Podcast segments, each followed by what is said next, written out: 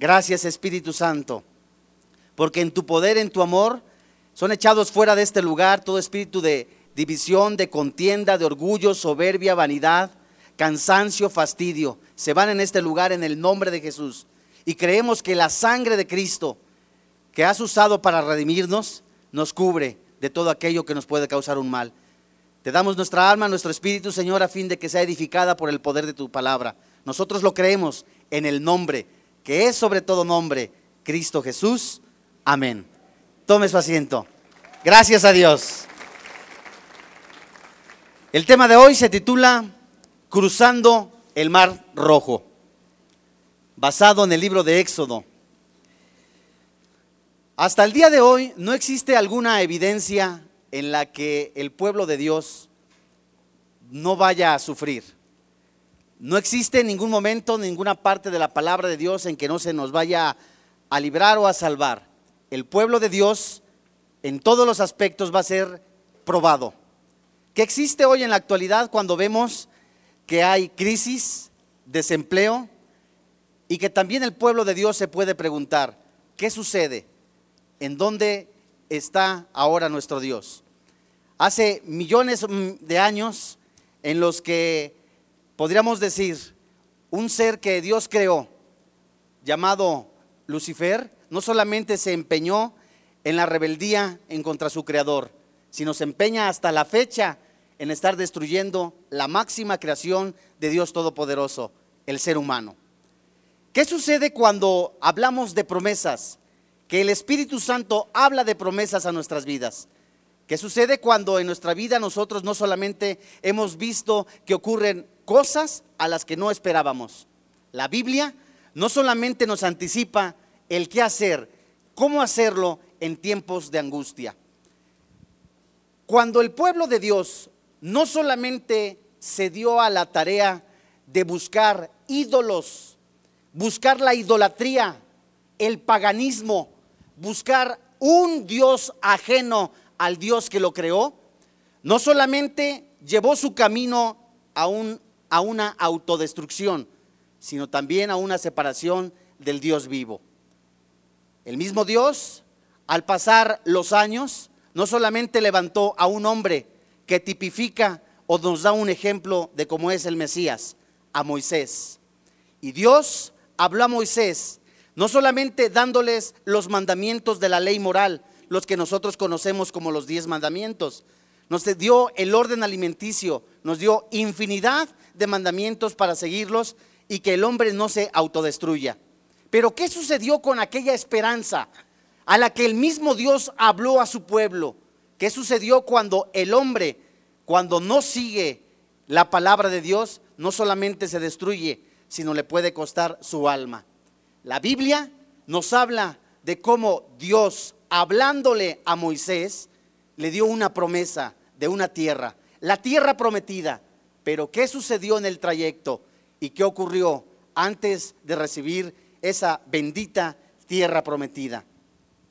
Si tú me acompañas al libro de Éxodo, capítulo 3, versículo 16 al 18, la Biblia no solamente nos dice las promesas de Dios que tiene para libertar a su pueblo. La Biblia nos enseña cómo la visitación de Dios a su pueblo trae garantía de la bendición a su misma creación.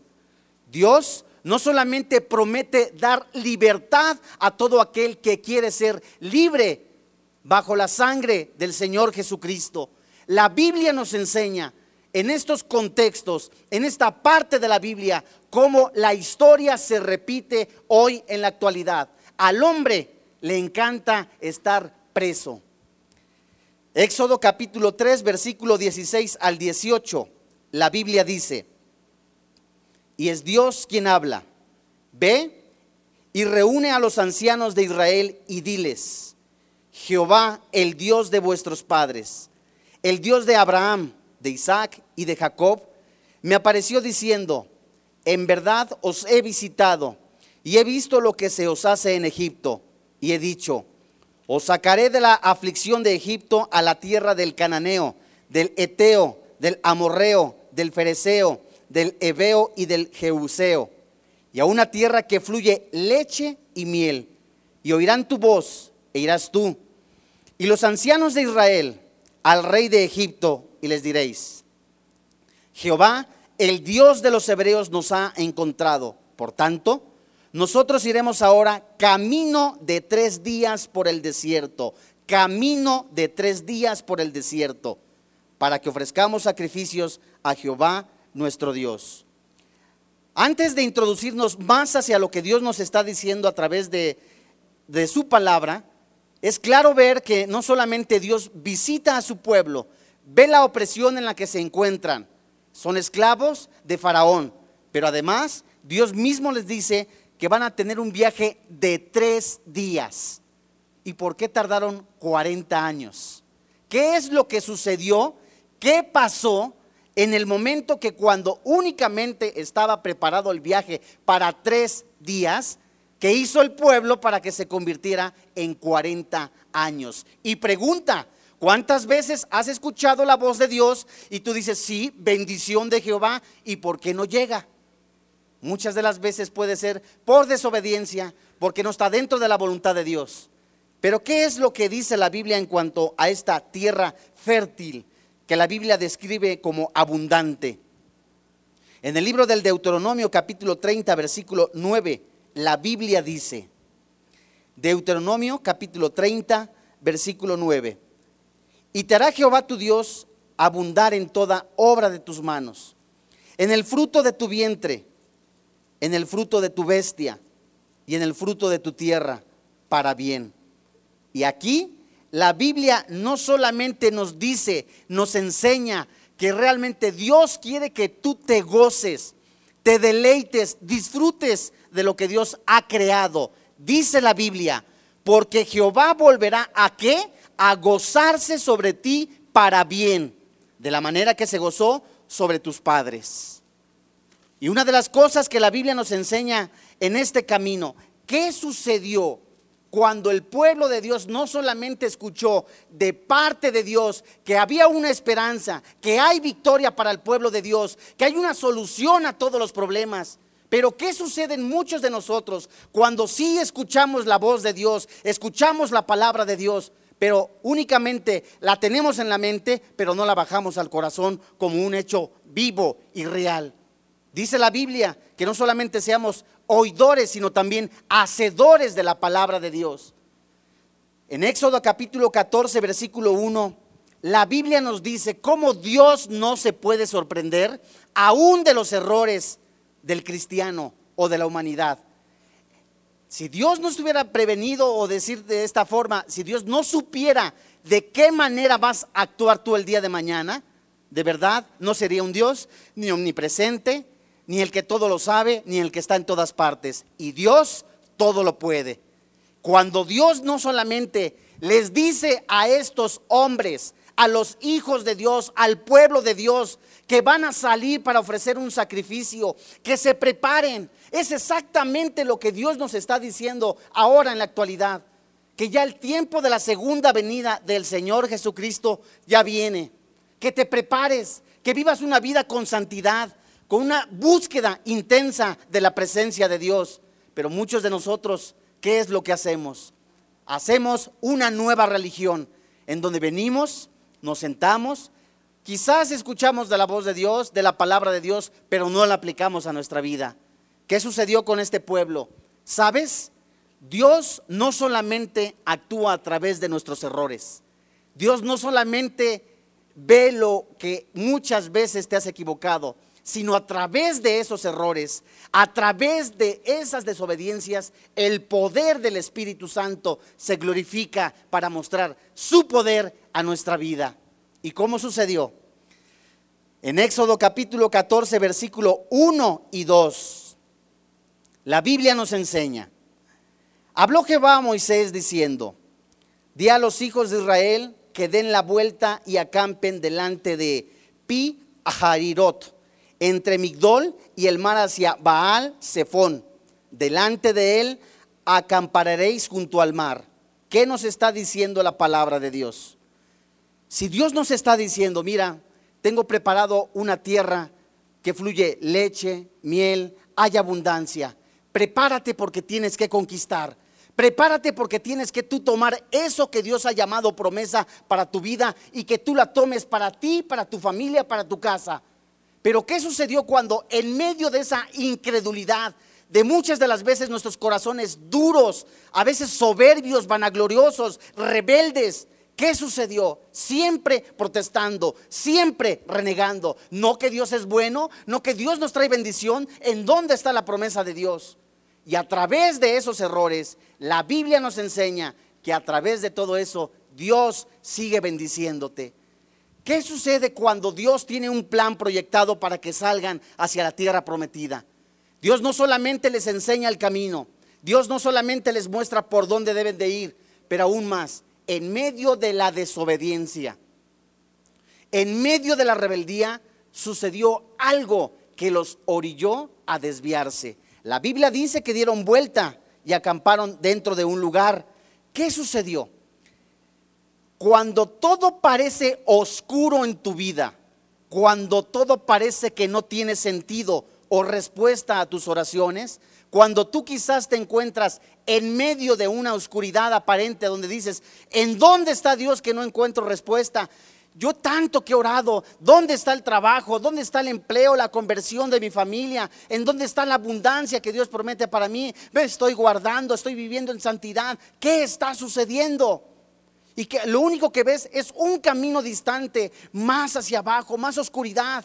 La Biblia dice que Dios estaba preparando a su pueblo para que su poder se glorificara. En medio de problemas, de circunstancias, de cosas adversas, el poder del Espíritu Santo se mostrará en tu vida y en mi vida, porque así lo dice la palabra de Dios. ¿Y qué sucede cuando las estrategias del mundo, cuando el mismo mundo te está presionando? Cuando tú estás ya lleno de presiones, de angustia, de desesperación, ya tu pariente perdió el trabajo, ya tu familiar está desempleado, ya aquella mujer que la, abandonó el marido se ve más presionada. ¿Qué está sucediendo? Y Señor, ¿a dónde me estás llevando? Padre, ¿hacia qué camino me estás conduciendo? Y el mundo que dice, ¿ves? No que es su Dios. ¿Ves? No que Dios está haciendo grandes cosas en su vida. ¿Ves? No que Dios va a hacer grandes maravillas en él. Yo te aseguro que cualquier momento le va a dar la espalda a Dios. Dicen muchos del mundo. Lo mismo decía Faraón del pueblo de Dios. Porque se encontraron presionados. Se encontraron también orillados como entre la espada y la pared. La Biblia dice en Éxodo capítulo 14, versículo 3, lo que pensaba Faraón del pueblo de Dios. Dice la Biblia, porque Faraón dirá de los hijos de Israel, encerrados están en la tierra, el desierto los ha encerrado. ¿Cuántas veces te has sentido tú abandonado? ¿Cuántas veces te has sentido tú rechazado, despreciado? ¿Cuántas veces te has sentido en el olvido? Que no hay ninguna respuesta. ¿Qué está pasando en mi vida? La Biblia dice que Dios te está a punto de librar de ese hoyo de desesperación. No es lo mismo que te salve y no es lo mismo a que te libre. Dios te puede salvar de una situación, pero no te puede salvar, pero sí te puede librar. La Biblia nos enseña cómo en el momento de prueba de Daniel, Daniel no fue nunca salvado de los leones, fue librado. Lo mismo sucede con el pueblo de Dios. Nosotros vamos a encontrarnos quizás en algún momento de prueba porque ni modo que cuando llega un cataclismo, un huracán a una ciudad, no haya cristianos y no padezcan alguna circunstancia adversa. Ni modo que no vaya a haber una crisis mundial y que no le vaya a pegar a algunos cristianos, pero sí van a tener una, una protección divina, lo dice la palabra de Dios. En Éxodo capítulo 14, versículo 10 al 12, pongamos mucha atención porque aquí es donde Dios empieza a quitar las vendas, como si fuera una película transmitida hacia nuestra alma, hasta nuestro, corazón, como Dios libró al pueblo de Faraón y lo sacó de en medio del mar. La Biblia habla, eh, capítulo 14, versículo 10 al 12. Y cuando Faraón se hubo acercado, los hijos de Israel alzaron sus ojos y he aquí que los egipcios venían tras ellos. Por lo que los hijos de Israel temieron en gran manera y clamaron a Jehová y dieron y dijeron a Moisés: ¿No había sepulcros en Egipto? Que nos has sacado para muramos en el desierto. ¿Por qué has hecho así con nosotros? Que nos has sacado de Egipto. ¿No es esto lo que te habíamos hablado en Egipto diciendo? Déjanos servir a los egipcios, porque mejor nos fuera servir a los egipcios que morir nosotros en el desierto. ¿Qué pasa cuando ocurre un problema en tu vida? ¿Qué pasa cuando te ves entre la espada y la pared y cuando estás camino hacia la eternidad? ¿Sabes? El tiempo que tú y yo estamos pasando aquí en la tierra no solamente nos enseña qué es estar cruzando el mar, no solamente nos enseña el poder soberano de Dios por sobre todas las cosas, nos enseña que más allá existe, hay vida después de esta vida. ¿Qué pasó cuando el pueblo de Dios estaba rumbo hacia la tierra prometida? Cuando se encuentra enfrente de tantas circunstancias. Lo que hizo que se convirtieran los 40 días en que fueron esas personas a ver la tierra prometida. Dijeron, hay gigantes, hay esto, hay lo otro. Fíjate, ahí están los parientes de, de Goliat, están aquello. Estaban murmurando y murmurando. Esta murmuración provocó la ira de Dios. Y lo que Dios tenía planeado para que ellos hicieran un viaje de tres días, en, la, en el viaje que ellos hicieron de 40 días para conocer la tierra, Dios lo convirtió en 40 años por causa de su rebeldía, por causa de su desobediencia. Y la Biblia nos enseña que en medio de ese tratamiento, en medio de esa disciplina, nosotros no solamente tenemos que fijar los ojos hacia Dios, sino que ver que hay una esperanza. Sí, Señor, quizás me equivoqué, quizás no te he buscado, quizás tengo que buscarte más intensamente, pero no ver el problema. La Biblia nos dice en el versículo 10, ¿qué sucedió cuando el mismo Faraón dijo, están encerrados, frente tenían el mar, en la parte de atrás no solamente estaba Faraón, sino también el ejército de Faraón. Faraón. ¿Cómo te encontrarías tú en una circunstancia así? Cuando enfrente estás viendo que hay desempleo, que hay crisis, que hay angustia, que hay desesperación, en la parte de atrás te arrastran las deudas, te, arrastra todo aquello que te ha ocasionado una opresión y estás tú en medio.